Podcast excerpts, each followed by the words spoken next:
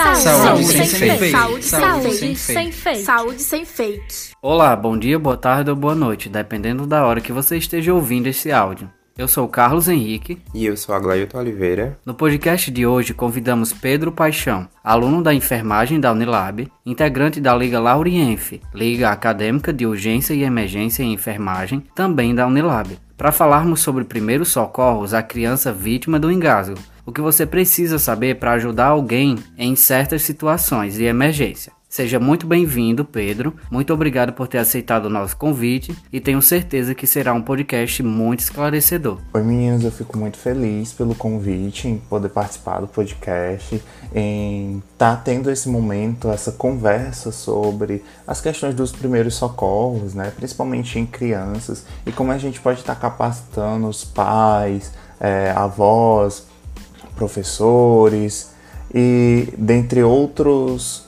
é, personagens da nossa sociedade para auxiliar nas questões dos primeiros socorros na criança, né?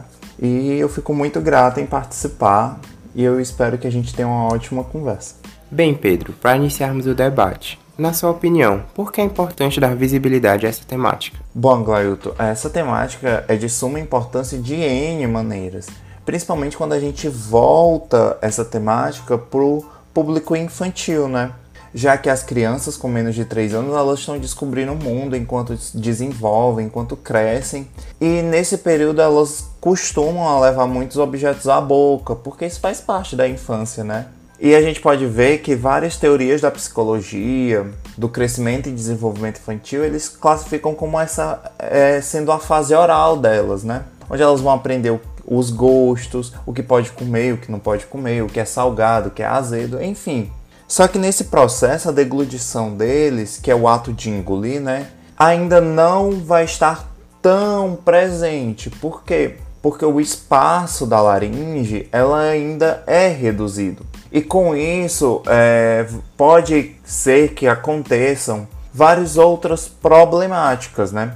Devido às obstruções de vias aéreas por corpo estranho, que pode ser um alimento, pode ser um objeto, enfim. E trabalhar essa temática, capacitar as pessoas sobre como desengasgar alguém é muito importante, visto que a gente tem é, uma lei específica para isso, né, que é a Lei Lucas, que é para ser aplicada na escola, onde os profissionais da escola, seja público ou privado, devem é, serem capacitados para ao primeiros socorros e principalmente o engasgo, porque essa lei é baseada numa história bem triste que o menino Lucas ele foi fazer um passeio escolar e nesse passeio ele acabou se engasgando com um pedaço de comida. E nenhum profissional que estava lá, né, nenhum profissional da escola, que é os professores, coordenadores, eles tinham conhecimento dessa manobra e que infelizmente levou o Lucas a óbito. Então trouxe uma grande visibilidade, né, para isso e acabou se criando a Lei Lucas, que cria essa obrigatoriedade, né?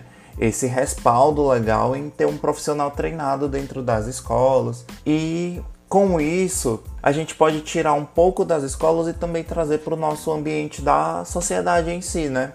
Capacitar pais e mães, é, avós, tios e entre outros tipos de profissionais, é, entre outros parentes e personagens que compõem toda é, a roda social dessa criança, né?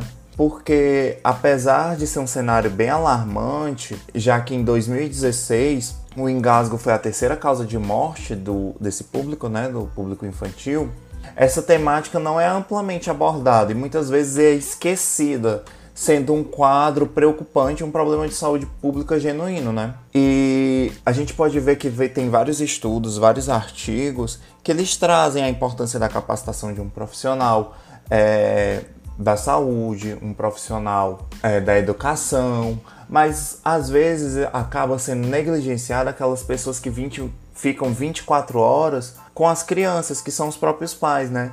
Então, quando esses pais têm esse empoderamento, quando eles sabem reconhecer os sinais de engasgo, quando eles conseguem é, ter um, um pensamento crítico sobre aquilo, eles conseguem nos ajudar a salvar aquela criança. Claro que sempre quando bem orientados e bem, bem capacitados para isso. Então eu acho que é por isso que a gente deve trazer essa maior visibilidade, é, abraçar fortemente a questão dos primeiros socorros. Sim, de fato, eu acho muito importante né, que os profissionais de escolas eles tenham esse tipo de treinamento, né, voltado para primeiros socorros, porque as, as escolas elas detêm uma boa parcela, né, das crianças hoje em dia, porque muitas vezes os pais saem para trabalhar e deixam seus filhos né, nessas escolas, muitas vezes de forma integral até. Então é, é interessante em relação às escolas. Mas também seria interessante, como por exemplo, tem crianças que ficam com babás. Então seria interessante que esse tipo de profissional, né, também tenha conhecimento sobre para dar certa confiança mais ainda aos pais, né, e que ela esteja sempre preparada para ajudar a criança em, em, em, caso aconteça esse tipo de, de, de coisa. Né? Mas aproveitando o embalo da, da, da temática, como que a gente faz para identificar o engasgo na criança? É uma pergunta muito interessante, Carlos. Como eu citei anteriormente, né, é importante que os pais tenham empoderamento e conhecimento sobre esses sinais. E à medida que a criança é, vai crescendo, né, passando pelas essas fases do desenvolvimento infantil, ela tem etapas. Então, quando a gente fala do bebê, né, ele vai apresentar uma respiração acelerada e ofegante, ele vai mostrar sinais incomuns de agitação, né? Tosse muito frequente e um choro muito audível, um choro incessante. Então são sinais claros que esse bebê ele está é, com um engasgo parcial, então que merece né, uma, uma intervenção. E quando a gente já fala da criança, que é um pouquinho maior, ele vai demonstrar uma tosse, uma dificuldade para respirar, pele azuladas, unhas roxas, rouquidão, ele não vai conseguir é, falar adequadamente. Então são sinais importantes que os pais devem estar atentos, que os profissionais é, da educação também e hum, profissionais da saúde como um todo. Bom, agora que você já trouxe pra gente, né, os sinais de engasgo, tanto em bebês como em crianças, então, como é que a gente faz para agir diante de uma situação e diante desses sinais que a gente percebe, o que, é que a gente deve fazer? Bem, Carlos, o importante mesmo nesse momento é manter a calma. Eu sei que é um pouco clichê, eu sei que geralmente todo mundo, ah, eu sei que eu tenho que manter a calma, mas é um momento muito estressante, que a gente fica muito ansioso. Mas realmente é importante manter a calma para você entender o que está acontecendo naquele momento e como você vai agir para poder reverter aquela situação.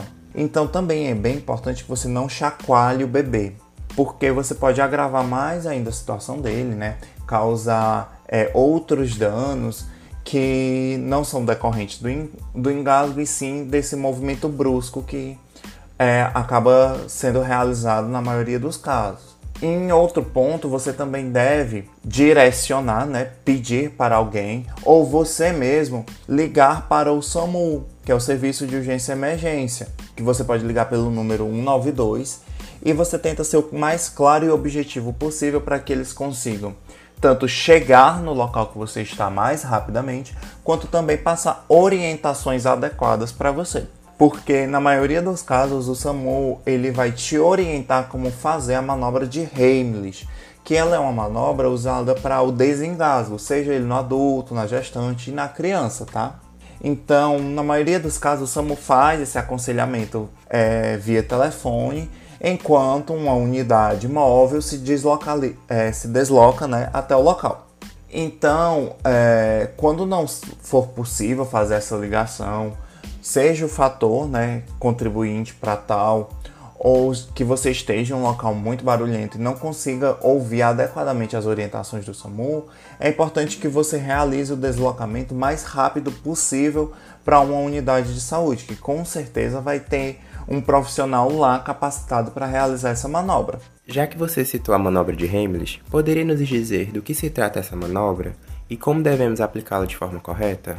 Bom, Aglailton, é, conhecer essa manobra né, é de fundamental importância. E eu creio que é ela que é um pilar dessa nossa conversa. Então, é, para quem está nos ouvindo agora né, no podcast, Eu super recomendo que você fique atento a essa parte e se tiver um papel e caneta, for anotando aí, ou até mesmo voltar um pouco o podcast caso não entenda algum procedimento. Porque ele é bem técnico e eu preciso que você visualize também um pouco isso, né? Então, meninos, é assim. Imagine que você está com um bebê aqui agora, nesse momento, e você vai pegar esse bebê e botar ele de bruços em cima do seu braço. Como é que você vai colocar, né?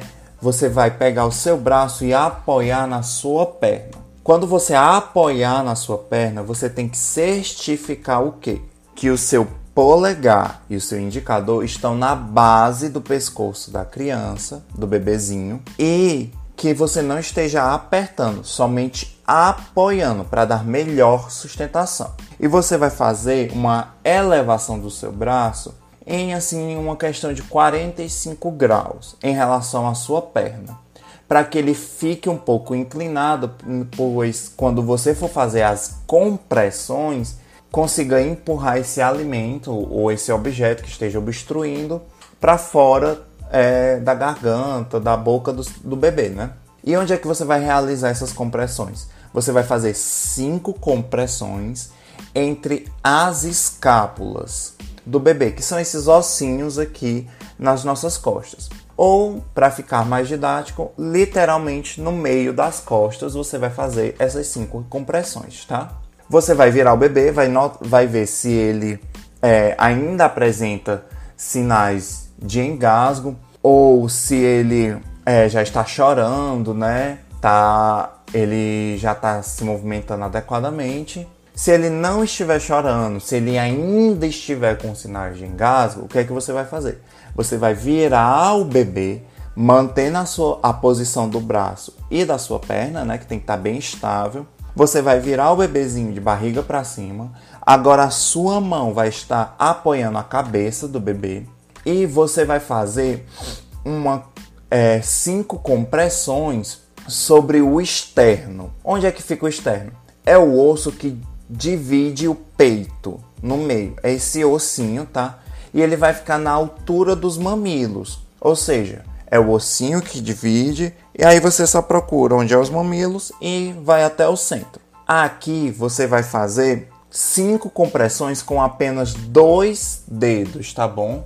Então você vai fazer cinco compressões bem fortes é, para poder ajudar esse bebê a eliminar. Uma coisa que é muito importante é que você fique sempre visualizando como é que está a boca desse bebê. Se o objeto ou alimento já tenha ficado aqui na boca e seja possível você retirar, ou se ele ainda está muito próximo da garganta, aí você continua as manobras. Só que é importante que é, você fique trocando.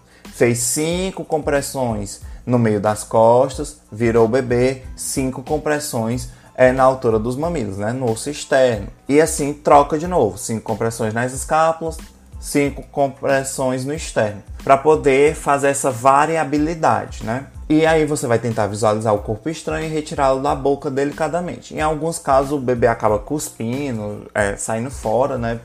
é, bem longe. E como eu disse, né, se você não conseguir, é importante que você repri, repita as compressões até a chegada de um serviço de emergência, que pode ser um pronto-socorro, um hospital ou até mesmo a ambulância do SAMU, né? Esses procedimentos que eu acabei de falar, eles são válidos somente se a criança estiver consciente. Se a criança estiver inconsciente, você deve levar imediatamente para um serviço é, hospitalar de urgência e emergência, tá? E essa manobra de Heimlich ela pode ser usada de diferentes maneiras para faixas etárias diferentes, como eu até citei acima.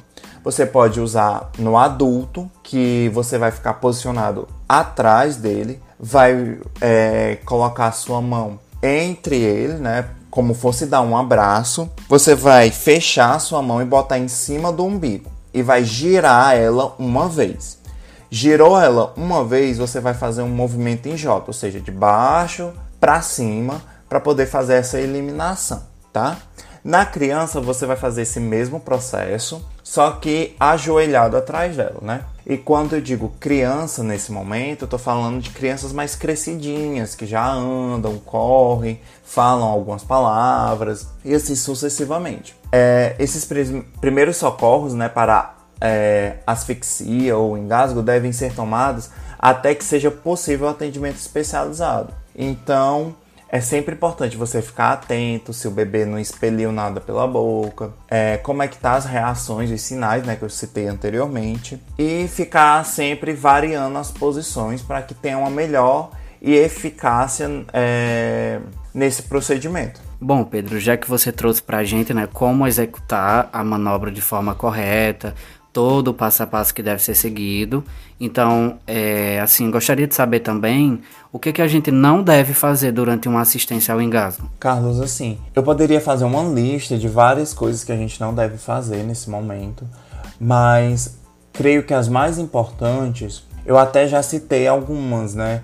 Que você não deve balançar a criança, principalmente se ela for menor de um ano pois é, esse ato né, desse chacoalhar a criança, balançar a criança, pode provocar lesões no cérebro do bebê ou agravar mais ainda o quadro que ele se encontra. Né? Outra é não tentar retirar o objeto da boca da criança assim que identificar que ela está engasgando, porque você pode se machucar, né? Porque a, a criança vai fechar a boca como um reflexo isso pode ser que você acabe ficando mais nervoso ainda, né?